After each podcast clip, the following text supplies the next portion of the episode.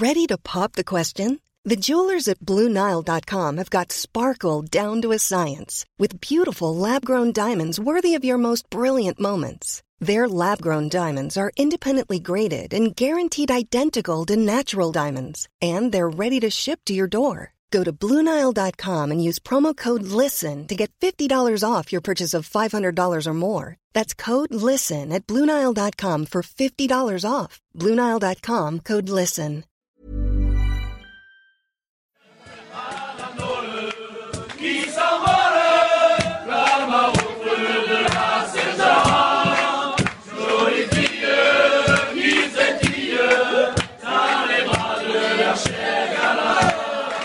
Welcome along to another episode of Le French Rugby Podcast with me, Tim Groves, ex Scotland international Johnny Beattie, and former France international Benjamin Kayser. The big guests just keep coming, don't they? Uh, so we won't keep you in suspense too long before revealing who we've got on the show this week, but we're at least a little bit interested in what what you guys have been up to as well. So, um, how you been?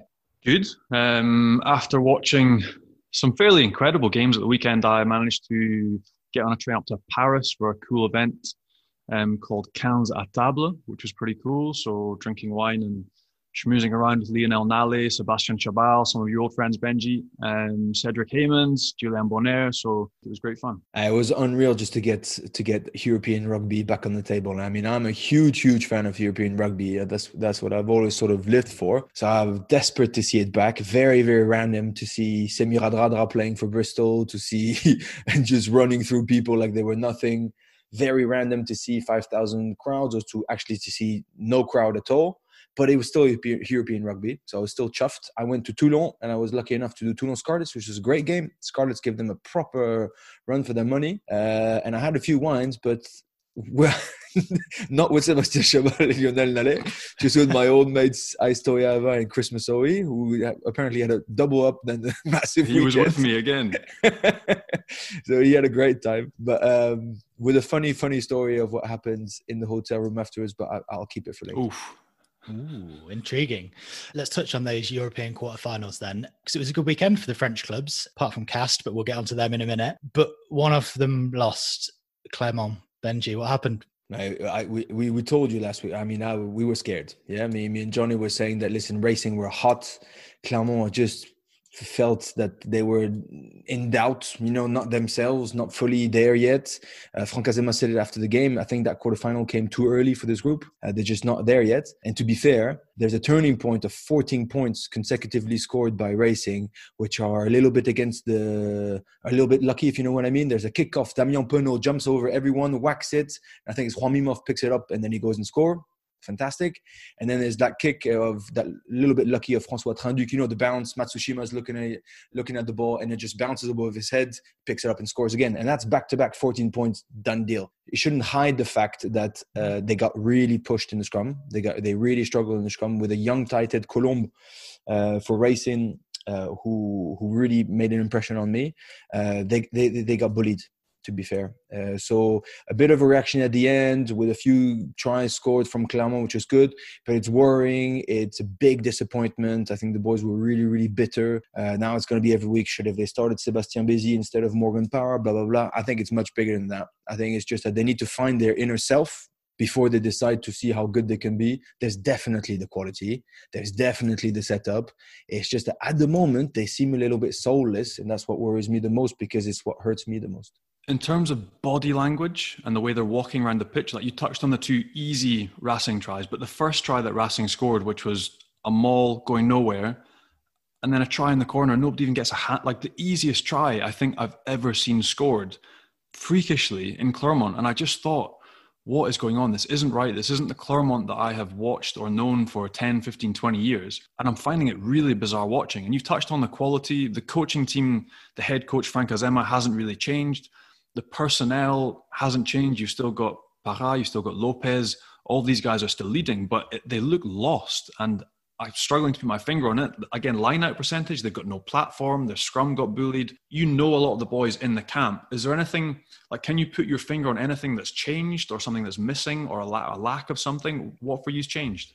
I know where you're going, and I think you're right. Um, Franck Azema has been head coach, or at least in the coaching setup, for 11 years, I think it is. So he was three years back coach with backs coach, sorry, with Vern Cotter.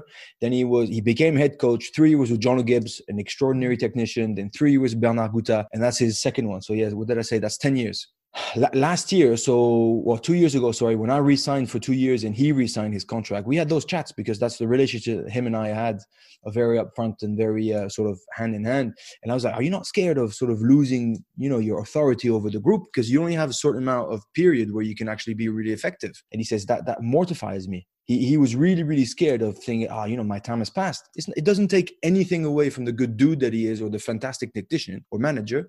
It's just that you know, when you keep on hearing the same voice that sort of nags you to push that extra edge, then you're not going to want to go to 120%. You're just going to stick to uh, 95, 100, 95, 100. But top level rugby is about pushing yourself that extra edge all the time. So he tried to do a new setup where he took some height. He became sort of the director of rugby that you guys know. And in France, it's very much forwards coach, backs coach, Laurent Travers, Laurent Labit, that's it. Then the others are assistant coaches. Whereas in England, you sort of have that hierarchy, you know, with director of rugby and stuff. And the manager in France, for instance, the manager is is almost takes care of the team kits and the the, flights and the bus and the bus rides. That's it. So Frank created a, um, a, a, a, role where he is manager, director of rugby, however you want to call it, almost not on the field anymore. Promoted Xavier Sadourny to come in there. And so the question is: Is it enough? Is it enough to refreshen that that that chat, that speech, that authority? Uh, clearly, at the moment, it isn't. And he mentioned it. Remember, we about the we, we spoke about the game in Bayonne. He said after the game that if we're that Bayonne were more hungry than them, and if a team is more hungry than you after two weeks, then I'm seriously worried. So he, I mean, he's put his finger on it. They're they're not hungry enough. Franck Azema has created this English style system do you think that would have worked if he'd brought an outside voice in as a head coach underneath him? Would that have yeah, worked better? I think, to be fair, I think he looked for one. Uh, but he, he didn't want to sign anybody just for the sake of it. Uh, he's got one thing with his uh, coaching staff at the moment. Bernard Goutta, they played together in Perpignan. Didier Bès, they've known each other for 10 years. Xavier Sadourny, he's the one that brought him up. So they've got this unity, which is very rare. And you ask Johnny, I mean, the, the best example is Mike Ford rocking up to Toulon. Yeah, I'm just a backs coach. Two weeks later, he was already stabbing somebody in the back and he became head coach. At least that's never going to happen in Clermont. They, they've got a tight unit and none of them want, want his head. They're in this together. And that's that was his way of addressing it. And so Jono Gibbes, like I said, I touched on it, that he was an extraordinary technician. And so he looked for the other Jono Gibbes. How can I get somebody else who'll be like a number one just under me, who can really challenge me, bring a new voice? He loves the Southern Hemisphere uh, attitude. So his idea, his strategy was to say, I'll create this little setup. I'll promote some of the guys, but I will get some outstanding consultants. Like Joe Schmidt came for three three weeks in Clermont. Um, they've got a really tight relationship with uh, with the AB setup. So when I was there, Ian Foster came for a week. Um, Mike Cron, you know, the forwards coach, came for a week. To be fair, a week is not enough. No. Uh, so now they decided to get those guys for three weeks. It's, it's, it's we're waiting on the results. I think the system's a great idea. It's the way it works in other countries. But the difference is in France, you're forced almost to, to a certain extent bring in friends, people that you can trust and work with that aren't going to push or contest too hard. And maybe that, from an outside perspective, the coaches that you've talked about aren't really that well known.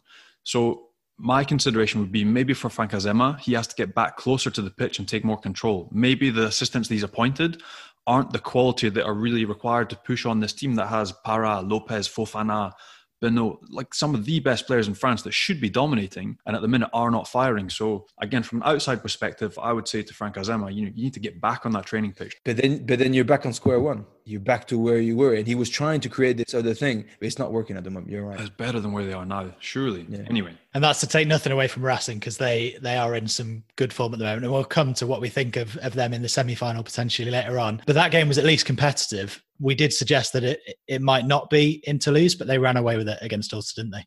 They were unbelievable. I think as well that Ulster team with a few injuries and a lack of depth um, that really showed through and that they got blitzed. I mean, they got absolutely the strength, the power, the pace, the offloads. I mean, everything that you want to see from a Toulouse team, they did. And, you know, Ugo Mola, notoriously as a coach, doesn't play with too much structure, but they just played and they kept playing and they kept firing. And, you know, some of the strength and some of the power that those boys show, whether it's you know, Kolbe finishing everything off one on one.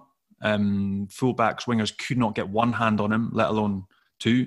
Pita Ahki in the centre, I mean, absolutely phenomenal, destroying his carries, gain line, offloads, um, almost freakish. Then you've got you obviously got Dupont breaking tackles, breaking the line, um, and Tolofua, you know, young, find their new back row boy that's come through, just they're frightening um, in so many different aspects. And there's loads of people we haven't touched on, like Yoann Huget.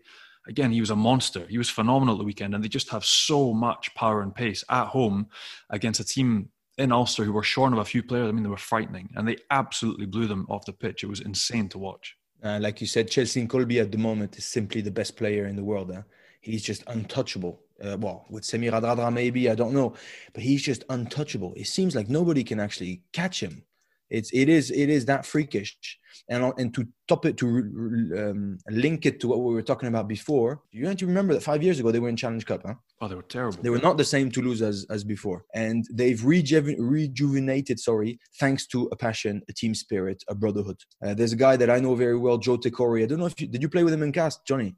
No, I didn't play with him, but we've had a few nights out together. He's a, he's a again just holds dude. a changing room together. He's an amazing he's a, guy. He's a top dude that literally will create a culture almost almost on its own. We compare it to Saracens, yeah, but they all speak English. In France, the main problem is that you need to get different nationalities, different languages to actually bond together. Sometimes it's going to be with zero words it's, it's going to involve the glass of wine most of the time, but uh, it can also involve different things. And Joe is a key element. He's the anchor of this team. And so, so yeah, to link it what we were saying, not only they've got the Cheslin and Kolbe and all the guys that you mentioned, Johnny for sure, but on top of that, they've they've got that brotherhood, which I I, I am I hate to admit because it kills me inside, but it's true uh, that's what got them to stay in, in the fight in Clermont with two men down. That's what got them to, to win the titles two years ago. And that's what's getting them to produce some phenomenal rugby at the moment. And from a positive to a negative, just down the road from Toulouse, Castres had to forfeit their Challenge Cup quarterfinal at Leicester because they had four positive tests for coronavirus in their ranks. But they weren't happy about it at all, were they? No, but unfortunately, that's where we are in world sport right now. I mean, we all want to see the contest. We want to give them a fair shot. For any team to be eliminated without having set a foot on the field is horrible, um, gut wrenching, and rightly so, the players are devastated. But that just unfortunately the way life is at the minute. And obviously, they kicked up a fuss. They're not happy, but you can't take the field. It's just it is the way it is. So it's devastating for them as a group not to be able to take part and to be knocked out in that way is unprecedented. Um, and for the playing group, for the coaching staff, and for the supporters, it's heinous. It was quite a strong statement that they put out and then kind of seemed to retract. Um, but they accused EPCR of amateurism because they said there was no rule specifically about the number of positive tests that would mean they would have to forfeit the game. And then they also said that none of the players who were due to to travel tested positive and they were in the kind of wider squad. So I mean, do you have any sympathy with them or or or do you think fair's fair and four tests you've got to cancel the game? you have to have sympathy with a team that wants to go and beat Leicester uh, at home for a quarterfinal that they deserve to be there for, that they've worked hard for. Fly the whole team, and once you're in front of the pitch, they tell you no. I mean, you have to feel for them. That's that's is pretty tough. In in the global problem that this pandemic is causing to the world, you have to say, like Johnny says, listen, that's that's the state that we are all are all in at the moment. Uh, you, you can't afford to complain. I think what they were pissed off about is what you said, Tim, is that the guys who tested positive were within the squad, not even traveling. So the squad who was traveling, I think, did a test on the Thursday morning because they have to, and none of them were positive. But I'm not a doctor. But if, if when I know, I've seen that, for instance, the the, the prime, okay, thank God, the, the prime minister of, of France was uh, on the Tour de France just for a visit and the head of Tour de France actually caught it, got, got, tested positive for COVID. So the prime minister, because he got in contact with him to prove, to show example, had to self isolate for 14 days, test again, negative. He was negative all the time, never caught it, and then went again. The sport has to lead by example, unfortunately. And also in the Challenge Cup, you mentioned you were there, Benji, but Sergio Parisse came on the podcast last week, scored the try, the one 2 on the game. So, how was the game, first of all, but also the pitch? what was going on with the pitch? It's not helping, I, is it? I don't know what's what's. I mean, you're like the tenth person to ask me. We didn't speak about the pitch once. You Brits need to get away from the grass and the green and the rain and the weather and this and that. The pitch wasn't that bad. Yes, it was maybe not perfect, uh, but it, honestly. It, it wasn't them, but maybe it looked worse on the TV than actually the way that. Did you hear any of the Scarlets players complain about it? All of them. I mean, surely, yeah. surely the the Welsh cannot complain about a bit of rain and a bit of mud, but it is it honestly wasn't that bad. But Sergio, uh, really really happy to see him. He had a good game. He had a very good game. He played 78 minutes, I think. Again, a very solid rugby. Um, he actually said to me before the game that he had a great time chatting to us. So I was, I was really pleased. And um, he's just a class act. And I, I, spoke to the coaches before. They're saying, "Listen, he's just class. He's just class all over him." So he did really well. And for the little story, they got a, a first try um, cancelled for just slight knock on and the first half. A beautiful try with three offloads, sort of consecutive, with a tiny bit of a forward pass, and Sergio scored, and he still end up by scoring the other one. So you know, he's the, the big fella is still hanging in there. He's still running support lines. He's still led by the by the front against a tough uh, Scarlets team, to be fair, who, who did really well and who gave them a, a good run for the money. Ready to pop the question? The jewelers at BlueNile.com have got sparkle down to a science with beautiful lab grown diamonds worthy of your most brilliant moments. Their lab grown diamonds are independently graded and guaranteed identical to natural diamonds, and they're ready to ship to your door. Go to Bluenile.com and use promo code LISTEN to get $50 off your purchase of $500 or more. That's code LISTEN at Bluenile.com for $50 off. Bluenile.com code LISTEN. Hey, I'm Ryan Reynolds. Recently, I asked Mint Mobile's legal team if big wireless companies are allowed to raise prices due to inflation. They said yes. And then when I asked if raising prices technically violates those onerous two year contracts, they said, What the f are you talking about, you insane Hollywood ass? So to recap, we're cutting the price of Mint Unlimited from $30 a month to just $15 a month. Give it a try at mintmobile.com slash switch. $45 up front for three months plus taxes and fees. Promoting for new customers for limited time. Unlimited more than 40 gigabytes per month. Slows. Full terms at mintmobile.com. Well, it's about time we got a guest on now. And he'll have had a keen eye on the Champions Cup semi-finals at the weekend, but possibly from the comfort of his own sofa nowadays. It's former Racing and All Black star Joe Rokocoko. How are you? Good, boys. Uh, good to be here. Good to have a bit of a chat about footy and uh, excited for this weekend for the boys. So, um, for those of the listeners that don't know, set the scene for us. Where are you and uh, what are you up to nowadays? Well, obviously, I retired about coming up to two years now. Um, I finished off a racing in 92 here in Paris. Uh, and currently working with uh, the academy boys in terms of helping out with attack and defense with backs and a bit of sevens as well. So that's my role at the moment. And how's that all going? Are they um, are they good? The Racing youngsters? Mate, uh, yeah, they're, they're, good, mate. It's, uh, it's, it's, a massive talent here. Uh, good challenging for myself, especially with the language and so forth. Uh, but yeah, just it's awesome to see seeing young guys grow. So obviously, not a bad mentor to have in yourself coming in, Joe. Um, possibly one of the best converts to go through is a few guys making the transition through to coaching. Now being involved in the setup, you obviously watched Racing at the weekend. What did you make of the, the pro boys and the game that they had against Clermont? I guess first and foremost is just the, the amount of young guys who came from the system who actually took part in that game. I think we had about nine to eight players being coming through our academy system. Uh, that was pleasing to see. Uh, and seeing them playing at that level uh, was awesome. Just uh, obviously the spectators weren't there, but the intensity of the game was uh, surely there. Uh, kind of died off, obviously. Uh, couldn't hear much because of the refs coughing majority of the game. uh, but uh, in terms of that, uh, and it was it was a good match to watch. Joe, I mean, I'm, I'm not liking the smile that you have on your face when you mention that home. I have to be careful, mate. I have to be careful my words. That's a bit of a tough one. Now, it was a well well deserved win, 150%. I was just gonna, you mentioned the number of guys who went through the academy. So the image of Jacky Lorenzetti's project in racing, for people who actually don't know it from within, is that he's just signing huge names, the Andrew Mehrtens originally, and Gus Pichot, and obviously uh, all those other big, big names. But but to be fair to him, so he created an unbelievable uh, training center, and he's becoming sort of the best. Um, so racing is becoming becoming again sort of the best young youngsters set up in France. I mean, the Collingard, the Colombe, and all those guys come from a, a, an academy where they they patrol the whole of France basically for the best talent. It, correct me if I'm wrong, but the under 17s, the under 19s are absolutely killing everyone at the moment. And their main focus is to get sort of yeah players from from from Paris originally if they can, but just from their academy back into the first team. Yeah, that's that's exactly it. You don't see uh, as a player, you see more being involved with the academy now um, just the driven about it's it's awesome to see a French club really passionate about their young boys. passionate about them coming through the system. And if we cannot, uh, you know, mold them into be top 14 players, we want them to be the best Pro D2 second division player or, or maybe Federal One. But our goal is trying to, and the club's goal is trying to get the best out of these players as best as possible to prepare them to their next level. And so, linking that to to your career, Joe, obviously growing up in in Fiji and then moving to New Zealand, what what's the system in France like for for youngsters compared to what you experienced in in New Zealand? It's interesting.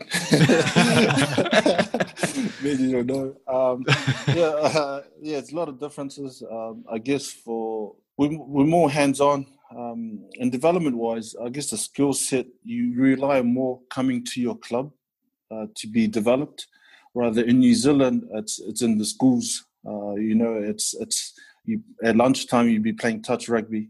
Uh, you know, and here you'd be playing uh, football, soccer, and the only time you get to work on your craft is when you come into your club, uh, your clubs, and you work on your skills and so forth.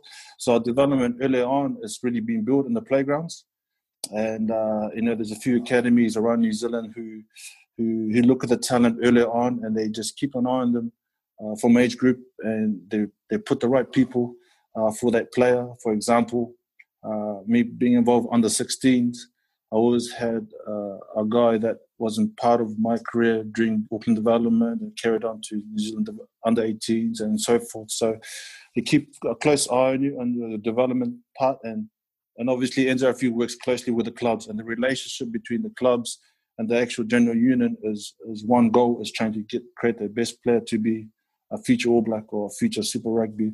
While here it's quite quite different between the club, Concho and their player, and the national team are, are not really connected, as as we know. I've I've got one more question. Is that at the at the weekend I was with your good mate Ais Toeava, oh, and and um, and we were chatting about because sorry I, I just moved to England and I got picked up for, by my local rugby club there to do a little bit of coaching. Yeah. Um, they're like fifth division. At the end of the session, they were all chatting, doing a, like a feedback review of their attitude and the skills and the this and that. I'm looking at them as like, I mean, even in second division in France, they won't do it. You go to fifth yeah. division in France, there's a guy probably smoking in the middle of the huddle at the end. And oh, he's barely looking at it, scratching his balls and this and that. The boys were getting bollocks. They were getting yeah. bollocks for being two minutes late. I mean, they all have full time jobs and this and that. And Ais was like, mate, you go to club rugby in New Zealand. That's 100% how it is. You've got standards, you've got yeah. levels. It's got nothing to do with the level that you play at. Is you got to go full on, work on your craft with this. And the second thing he was telling me, tell me if you agree. He reckons that he's never been part of a country that's such a waste of talent uh, within the youngsters. Like he's telling me the talent in here is just Massive. next level. He's he's comparing Damien Penaud. So Damien Penaud, I don't know if you know him personally, but he's completely cool. He's a character, yeah. Yeah. he's lovely, but he never trains. He never does anything, but he's just gifted. And he's like, give me a guy like that in a proper setup. I'll make him the best player in the world. Like he's got nothing to to you, to be ashamed compared to any other yeah. team. So do you agree on that? I totally agree. Like I've seen players, especially just when we were involved here, the Super Sevens uh, was done here in the arena uh, earlier in the year. But just the amount of young, talented players around. Um, some players get lost uh, because of the, their journey, because they don't take it as serious, and uh, you know they don't actually know the talent and uh, the qualities they have to go up to the next level. It's like the vision of uh, the Rupeni Daudau's of this world. You know, they got so much talent. Uh, they'll turn up when they want to, uh, but they won't go up to the next level. And I've seen it here as well. When they work off their instinct, French, as, as we know, they, they use their French flair. Uh, they just come so natural in the way they play. But it's the, the small small details, as you say, the turning up, the being precise and being consistent, uh, and the way you do your skills, the way you do your preparation every week. Uh, that's just the missing part. But I've seen the last few years here in racing, especially. Uh, I'm just talking on behalf because I'm here most of the time. Um, they're changing the mental mental side of that of that game has changed the last three years, and it's good to see. See, I think to touch on that again, I think from my experience, similar to Joe, Scotland's a small country, small population, so you have to work your backside off to get the most out of what we have because it's really small. I arrived in France and I almost found coaching it was more like somebody would pick the team and they would pay foreigners to come in, but that was it. There wasn't much on skill development or technique or strategy or everything was a level down. And so I, have found it's like a vicious circle. Like coaches haven't had to coach because there's been a reliance on foreign talent. But that's now all about a change. That's where it's exciting. You've got guys like Joe that are part of a system now where you get to educate young French kids. And because of JIFF numbers having to go up, they're all going to get game time. So I agree. There's this massive bank of talent that's not tapped into. Now it's all going to get game time. We've seen two years of under 20s absolutely killing it. And now we're going to see, I hope that the French team over the next 5, 10, 15 years is going to dominate. You know, when I was growing up, I loved watching them and I want to see them there every time they play. And I think that's the first building block is getting young French kids upskilled, um, yeah. teaching them properly. And then you're also going to develop another layer of coaches.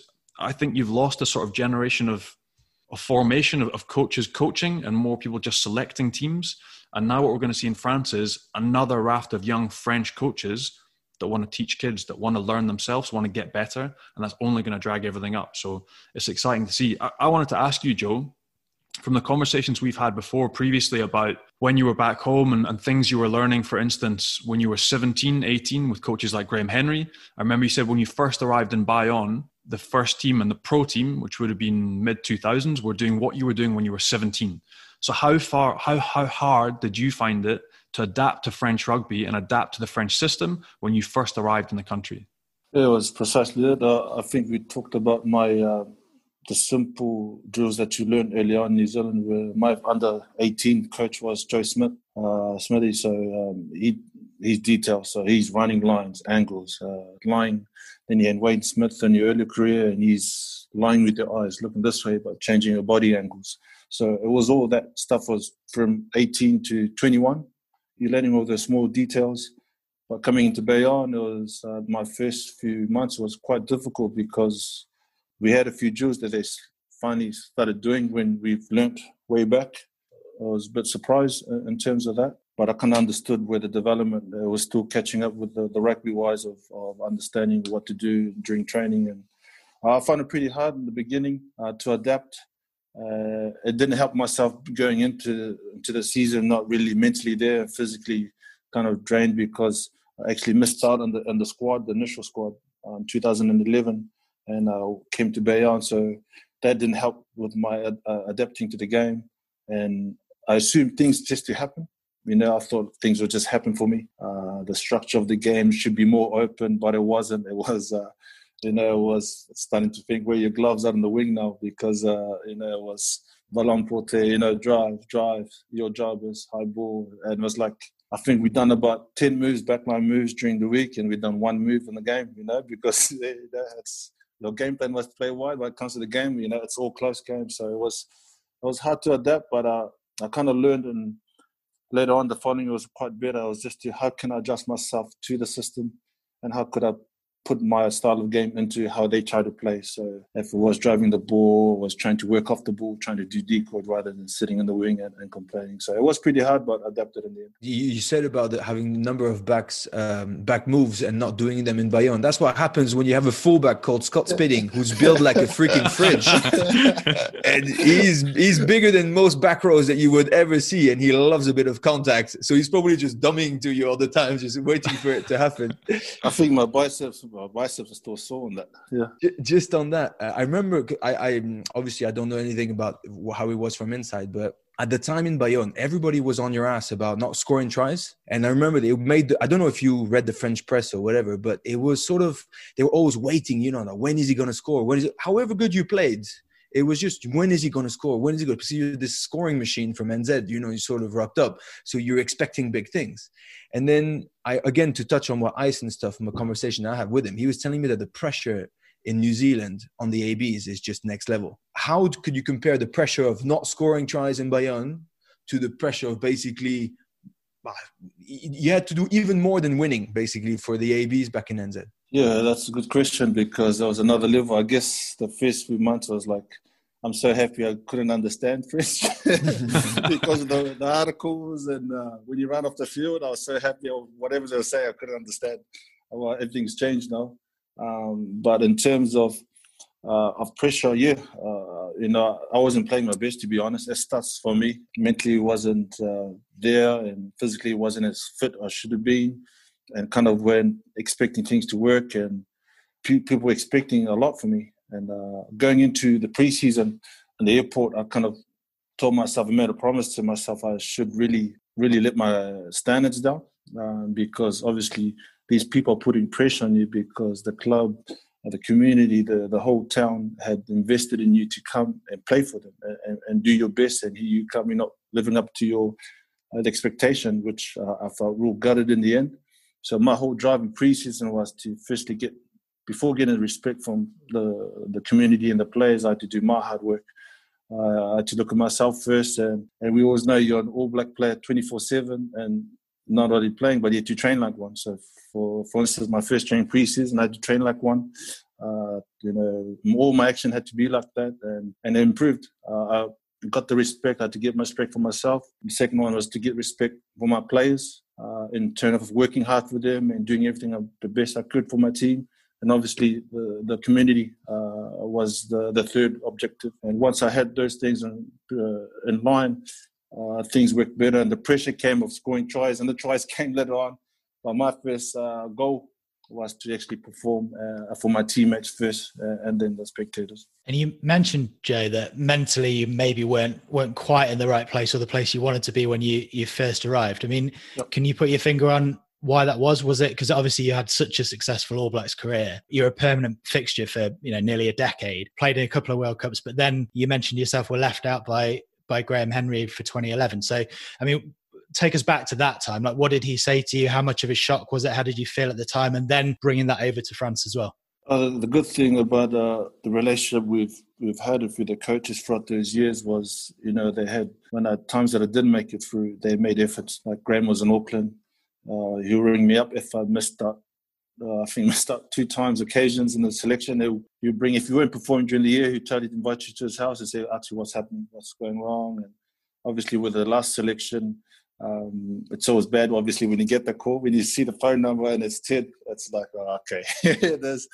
Um, but he was, yeah, he just said, I'm sorry, um, you hadn't made the team. And uh, I was at peace in some, in some ways. I was ready to move on, uh, kind of ready to move on because I really signed for Bayonne, but I wanted to finish off in the high. But the, uh, I just wished them all the best and move. I thought I was ready at peace, but arriving in Bayonne, uh, it was a whole new switch of culture and expectations, like Benji said, came all at once. Mentally, was still kind of dragging this, you know, disappointment, and at the same time, you're expecting things just to happen now. So that kind of um, uh, was quite hard, like I said, in the first few the first few months. But you know, I'm glad it kind of happened because it kind of rebooted myself.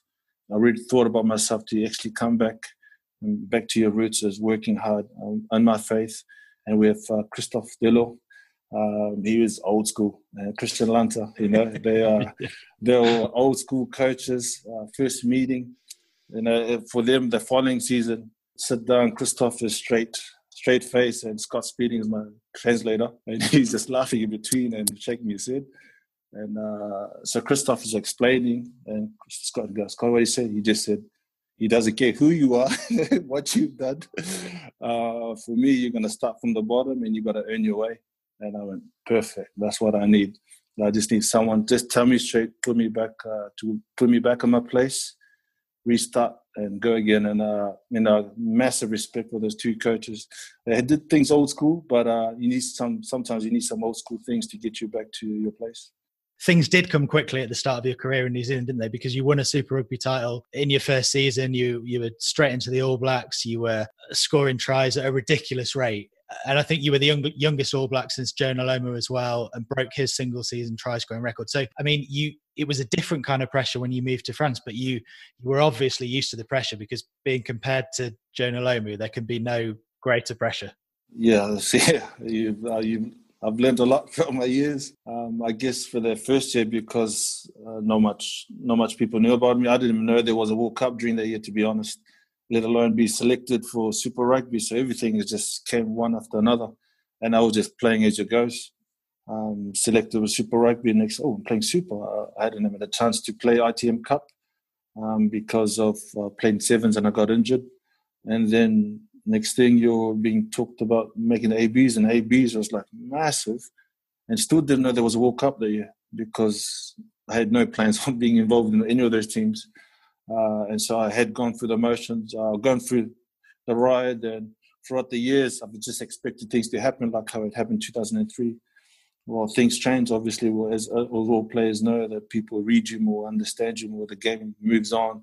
Uh, there's more high balls now. There's no more, you know, there's more condition, uh, contesting, uh, contesting for the ball in the air. So I had to develop myself and not just rely on my talent as I did in my first year, talent and instinct. I had to grow as a player as well because the game kind of moved on as well. And I had to do more high balls because I lost heaps of balls in my first time wasn't the last time the Springboks done bombs, but uh, I had to develop my game as well, and I had to mature pretty early, uh, early in my career, and I've I've done that roller coaster career thing, and obviously going into France was another movement, learned, and I felt like for myself, I I played my best rugby my last few years in France, enjoyment wise, and being in uh, development wise in terms of developing as a young fella, you came in very early, but what was it like to walk into a dressing room and have guys, you know, a multitude of different characters? You had Mils Muliaina, you had Dougie Howlett, you'd have Rupeni, like all these guys to learn from and the different things you took from them. What were they like and how much did they help you as a young boy coming into that environment? Oh, massively, especially those boys who are in the Blues uh, squad. Um, you know, with Carlos, starting with Carlos, his whole thing was trying to get the ball out wide. I just want my wings to touch the ball. That was his whole aim. And if you're not an option, if you don't get the ball on the outside, I want you hanging inside inside ball. So if there's not an inside ball, there's a banana kick coming to away. So he's always, you know, he's always wanting me to, or the wingers outside to get the ball. Uh, in terms of Mills, he was kind of pretty much my mentor at fullback. He always had this conversation at the back. You can always feel confident about uh, your safety of going up or covering. Uh, he was always a guy that gave me feedback during the game and see if I was right upstairs.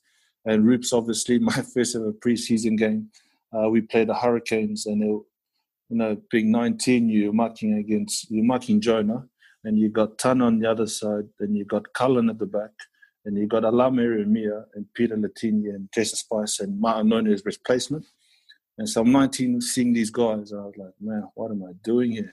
Uh, the first ever kick, first ever kick goes deep, and uh, let alone that Jonah gets the ball. I was going, please pass, please pass, because I'm chasing the ball because the ball didn't go out. He looks, he runs to the middle, looks to go open, then he does a. You know, as I'm a young kid, so he always, I've always said about Jonah, he always tries to test a young kid.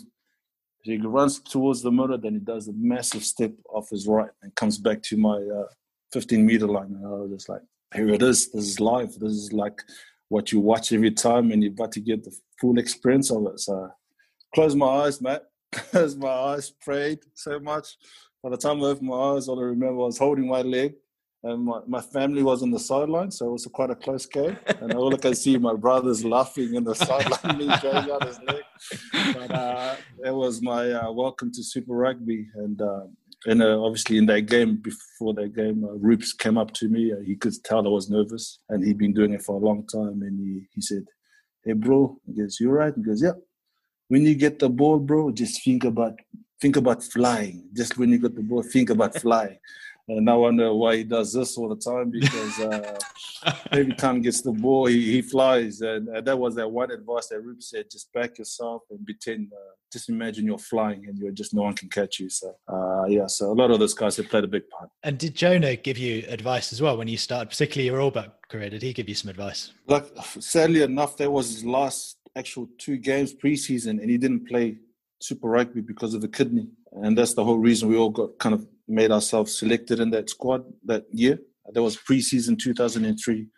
But prior to that, 2002, uh, the ABs had a camp in Auckland, and they invited uh, up on some up and coming players who might might be future ABs, and they invited me as 18 old to go across to that camp just to train.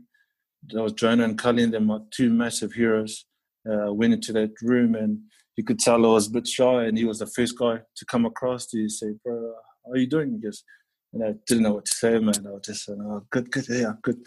And he said, "What's your name?" I explained, and he said, "Oh, how was Christmas?" I was like, "Man, this guy's." I thought it was just, "Oh, how are you doing?" and that's it. But uh, I don't know what to say. It was just the old short one answer. Yes, good. Yes, good. Like as you do as Islanders, or you nod your head.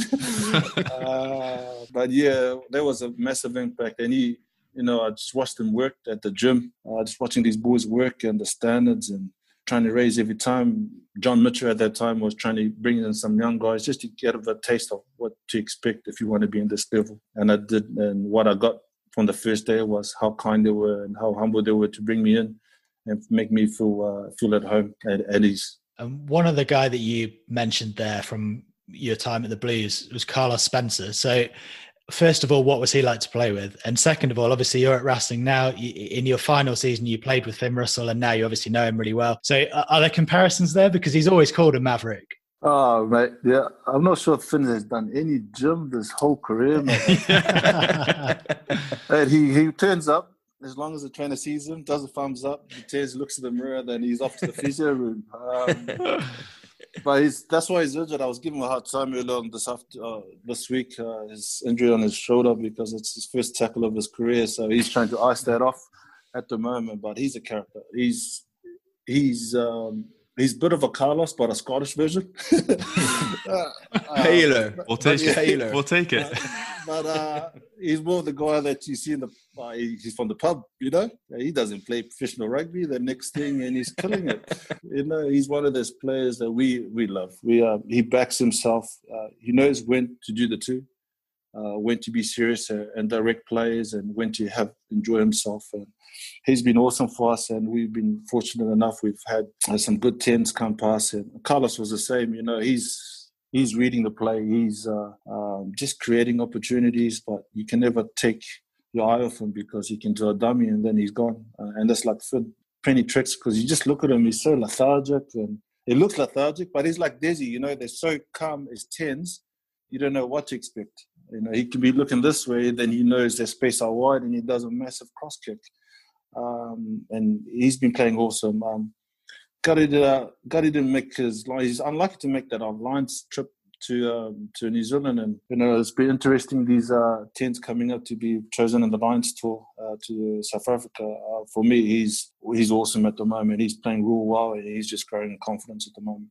And for me, looking back, when I enjoyed my rugby as a young kid watching, Carlos Spencer was always the guy that I idolized. But for me, Finn is the guy that embodies New Zealand spirit and how you want an attacking ten to play just how good do you think Finn can be if he pushes on? Do you think he can go and start and be the first choice for the Lions if he applies himself? If he does, uh, you know, we I rate him not just because I just play with the guy and he's got some lame jokes, but he's uh, he's a he's a good player, bro. He's um, you know, he's if he yeah, like you said, if he can rule upskill himself and and continue to grow, you know, because obviously players again will analyze how you play, but for him, I think he's just waiting for that the big stage, that extra big stage to perform. You know, he's been playing obviously and do different competitions here in Europe. Um, but the next stage, obviously, he's done international. But for him to really test himself uh, as that Lions tour, and I'm sure he's he's working hard at it.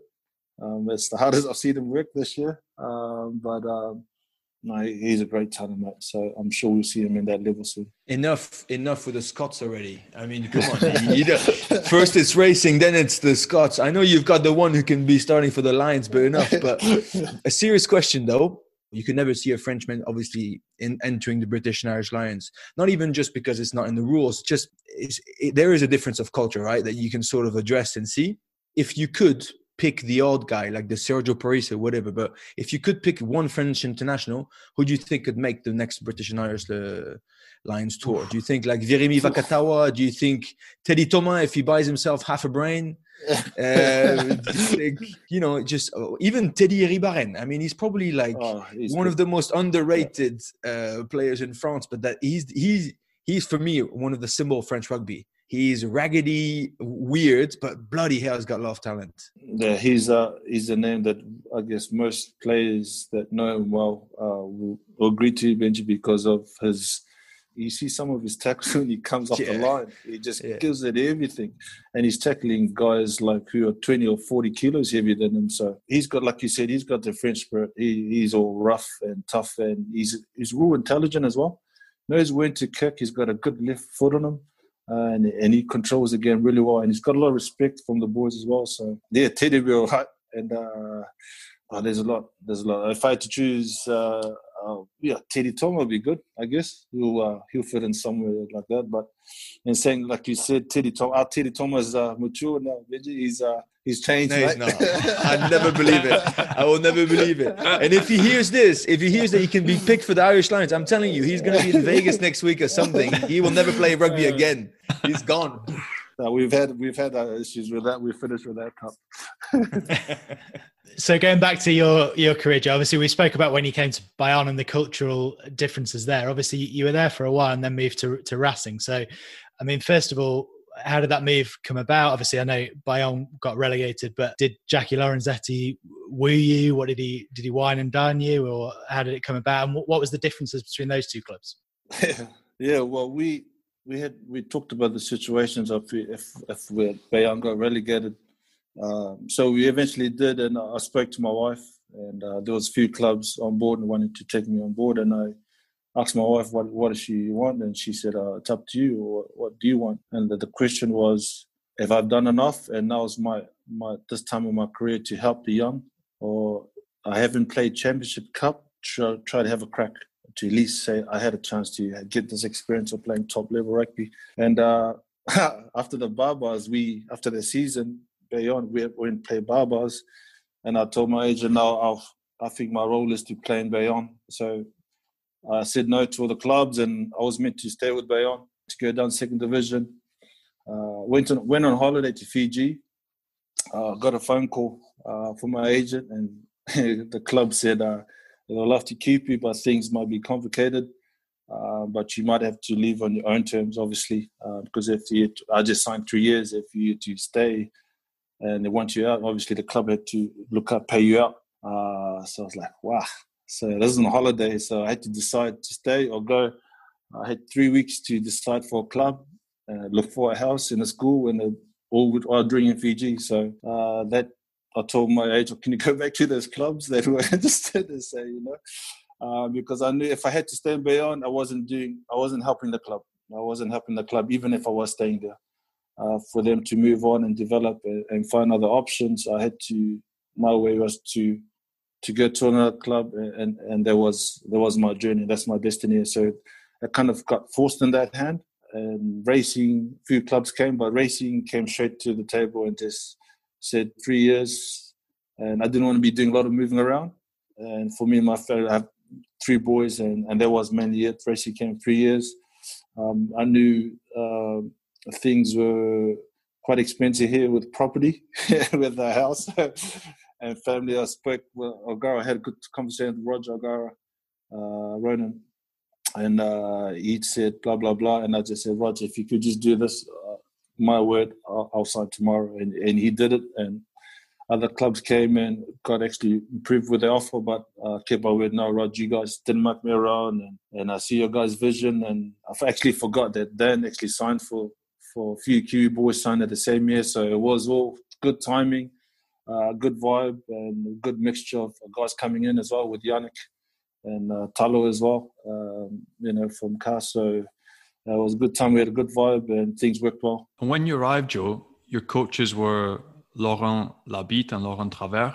What were they like as a coaching duo? They obviously had a really good rep coming from Castres, having won a title down there.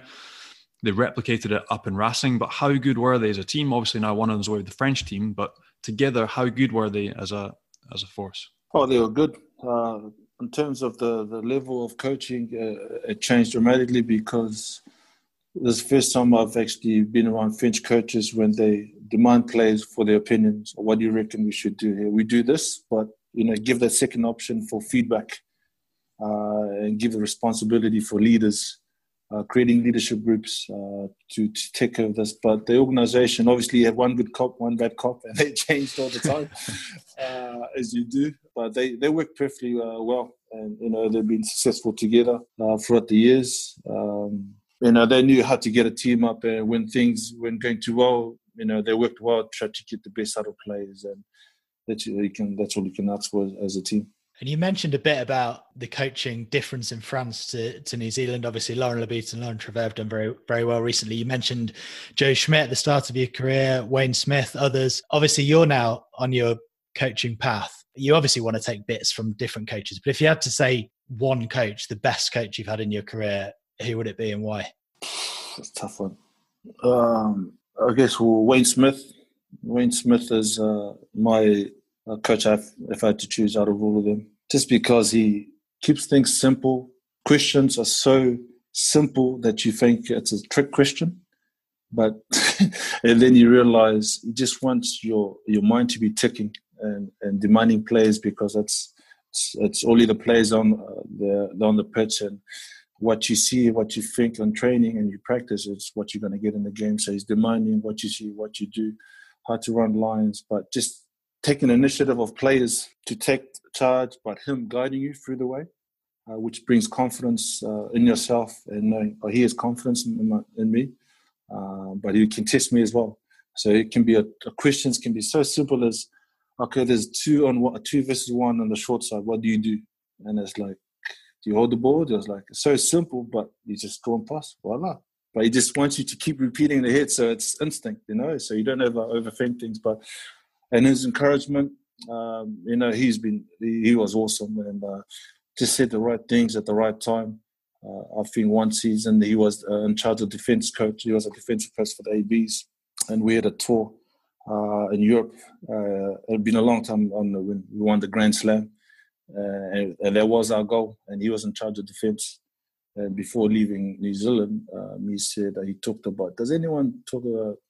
Remember about the, the Black Plague that happened in Europe? Some of us didn't know. Some of us just knew right then. He explained the details, and uh, he said, uh, "For our defense has to be like the Black Plague in Europe. When we get there, Europe knows we've arrived." And that just put an image in our head, uh, just little things so he can get players to that level.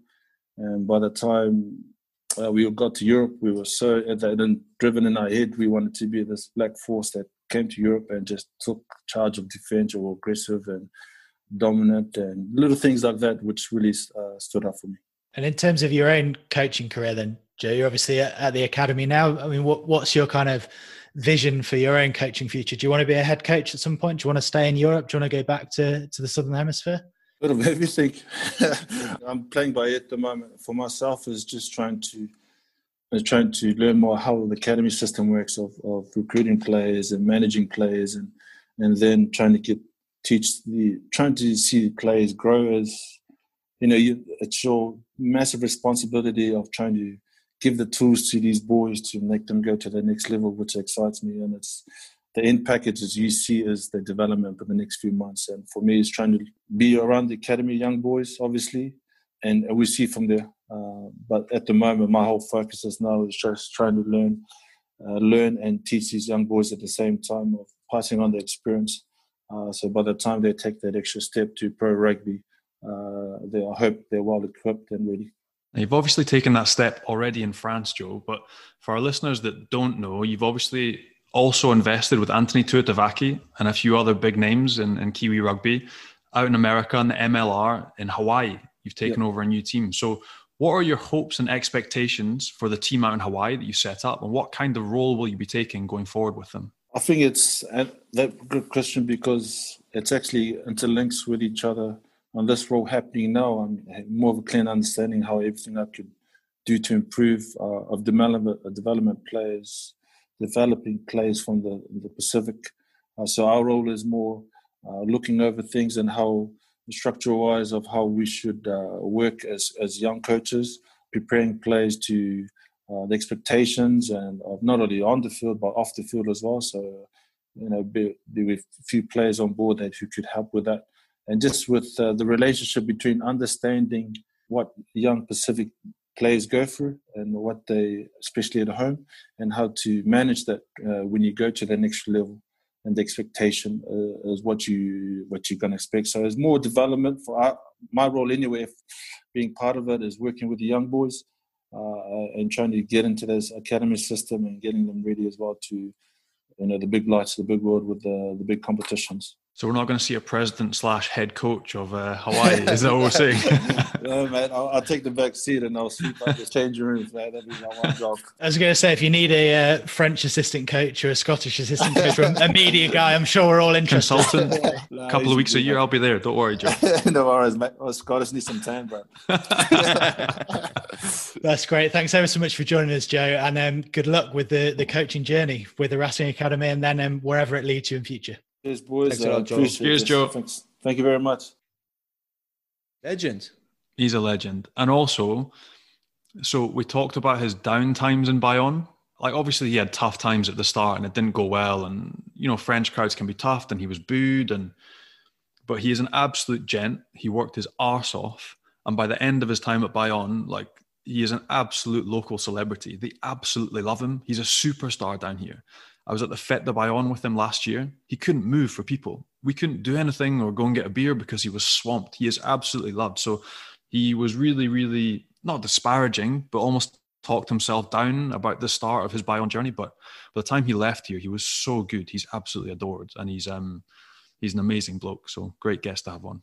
Well, there's a bit of news to chat about too in just a minute. But first, we've spoken about the quarterfinals of, of Europe earlier on. Obviously, the semi-finals coming up straight off the back of them this weekend. So let's find your predictions for them. What's going to happen in the Champions Cup semi-finals this weekend? Uh, so you got you got Exeter Toulouse. I'll be I'll be covering that for French TV, and I have to say, in front of zero crowd, is is a particularity that has to be taken in consideration. Exeter and Exeter is is a tough old place. I just feel that Toulouse are strong enough to make to to make a statement there.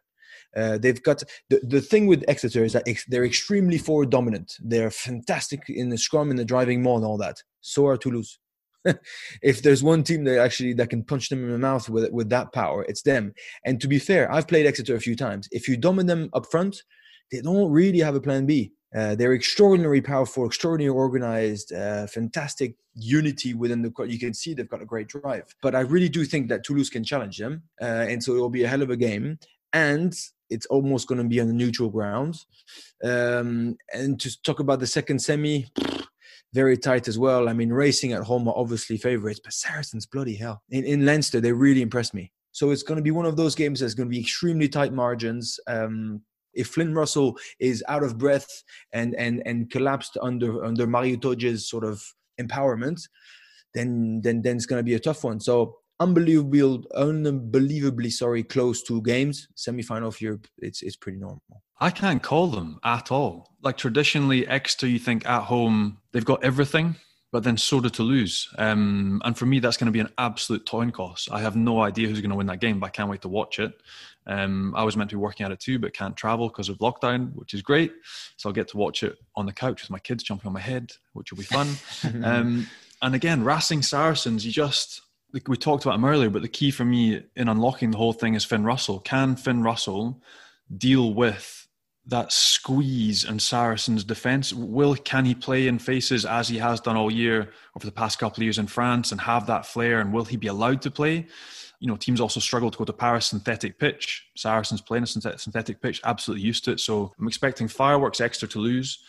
And for me, Racing Saracens can can Finn un- unlock that game and, and weave his magic again, really tough to call the two. I've got no idea. You're not getting away that easy, both of you. Splinters sat on the fence so much, both of you. Come on, give us, give us two. Is it going to be an all French final? We're not a betting agency here. We don't necessarily need to, to put the games. I want to know where to put my money. I'll play. I'll play Racing at home, very very tight, and I'll play Toulouse away. So Ooh, I, all I do, French.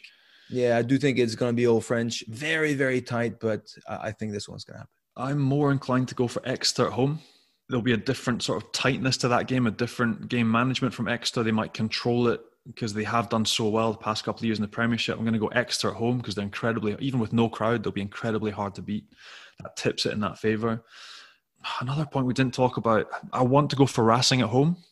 Um, but we haven't talked again about the Saracens scrum, which absolutely demolished Leinster, which also kind of worries me for Racing. But I don't know. Just I think they're on form. They're confident. They've got top class, world class players in their backline, um, and young boys doing a job up front. So I'm going to go. I'm going to go two home wins. I'm going to go Exeter at home and Racing at home. And in the Challenge Cup, uh, obviously it's the semi Radradra derby. Um, can Bordeaux win away at Bristol? Um, to be fair, I mean Bristol was very impressive last year. I think they still to, to, me personally, the few times that I saw them, they're still sort of gently getting there, having added Semi Radradra, who's only like one of the best players in the world at the moment, Kyle Sinckler, Ben Earl, and all those guys. I was I was actually expecting more of them. They they completely outmuscled, outplayed uh, Dragons.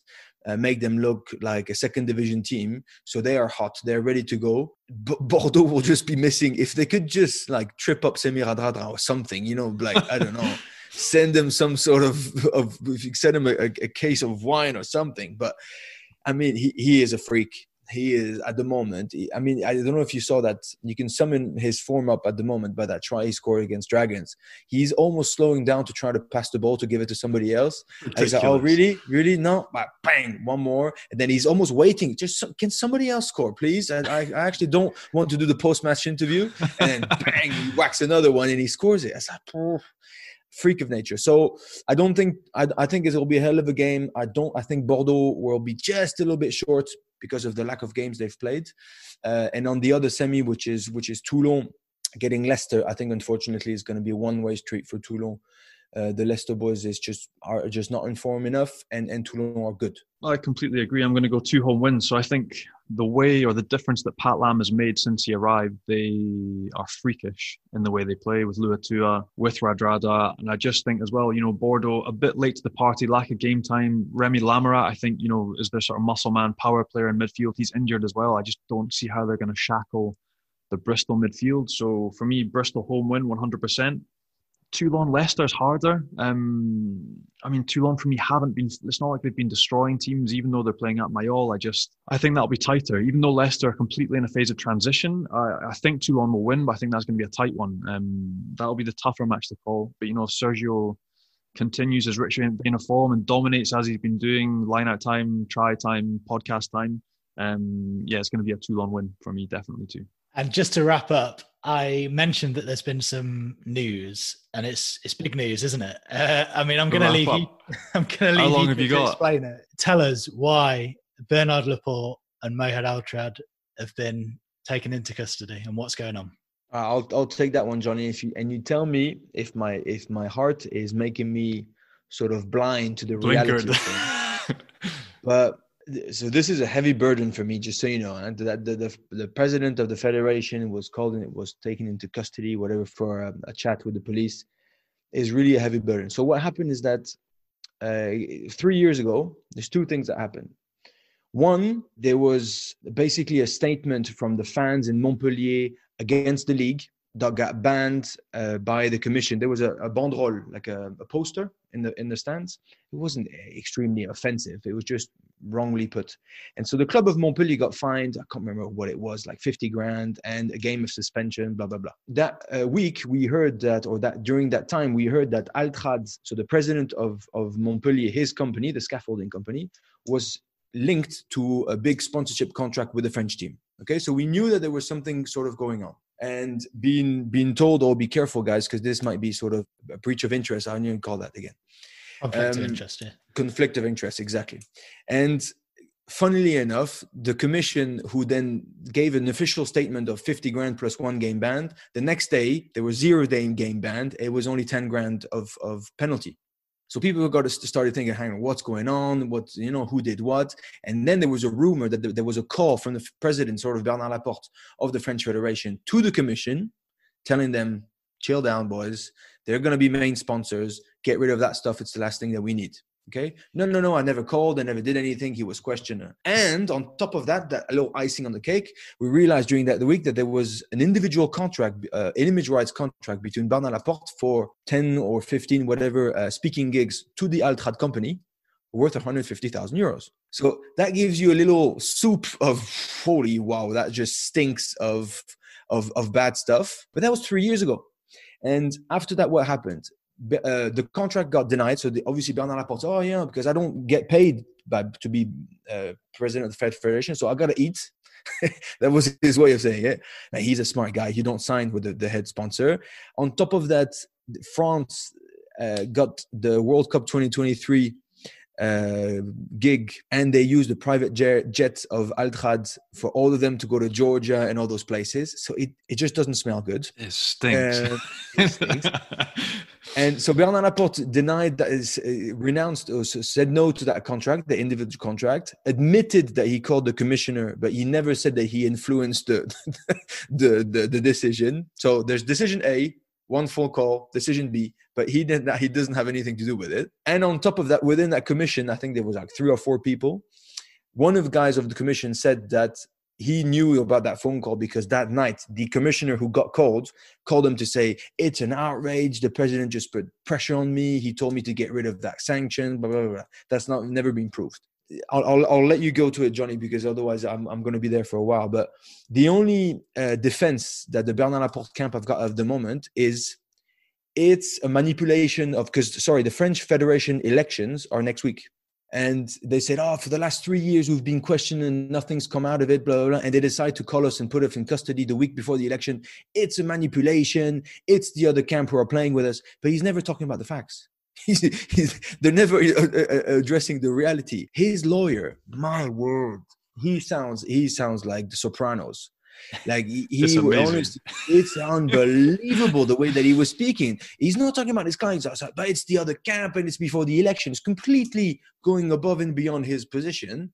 So all I know is that there's a big sponsor for the Federation. Hallelujah, he's there. All I know is that French, the France, um, France, sorry, got the World Cup 2023 gig, which is an amazing uh, story.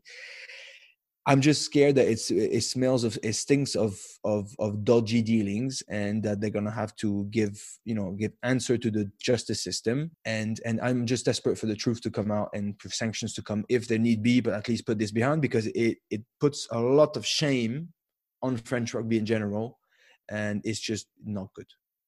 I agree. and um, I don't know, man. Just the whole thing stinks. You've got Altrad, and obviously one of Entrepreneur of the Year 2015, one of the most famous men in France.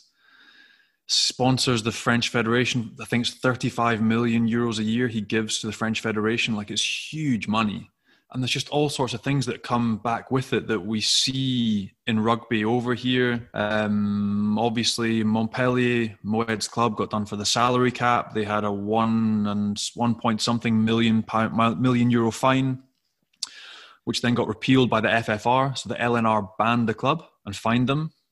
And then the FFR turns it over and says, "No, no, no. These these guys are good guys. They can pay ninety thousand euros." So there's just so many layers of stinking corruption and politics that I almost don't know how these guys these how they dare to try and get away with it. Like it's so blatant. Like I don't know how you can try and give a company 335 million euros and not expect something in return. So I don't know. It, it like you touched on it. It brings a little bit of shame to French rugby. You've now got the president of the FFR. Bernard Laporte and Mohed Altrad, and I think three others. So Serge Simon and a couple of others. You've have you've had five guys in police custody for the past three days which is just something that's just never heard of. Like in rugby, and we talk about our values, our core values, our culture. Um, and this is just politics and meddling and money that just stinks, and it's not what we need in our sport. So I don't know. I, ho- I hope it gets ironed out quickly. Obviously, you've got lawyers spouting absolute garbage in the press right now in France, but I just hope it goes to court. I'm not sure how they're going to prove anything because um, I don't think you really can. It's happened so long ago. How are they going to trace and get phone calls? And I don't know. Um, hugely complicated, hugely complex, and not great for French rugby, especially with the, the you know the big drive to advertise the 2023 World Cup, which is coming in three years' time. So not good timing again for Bernard Laporte or for his committee. Um, and yeah, just does not smell good, does not look good, and we'll wait to see what happens next week. Well, hopefully this one won't drag on, but I've got a feeling it may run and run, and we may well be touching on this again in, in future podcasts. So we will wait and see. Uh, thanks, Johnny. Thanks, Benji. And thanks to all of you for listening and watching as well. Uh, we're on YouTube as well as on all good podcast platforms. Um, so leave us a nice five star review or drop us a message if you get a chance. And we'll be back with another episode next week. Au revoir. Cheers, guys. Ciao. Father samba.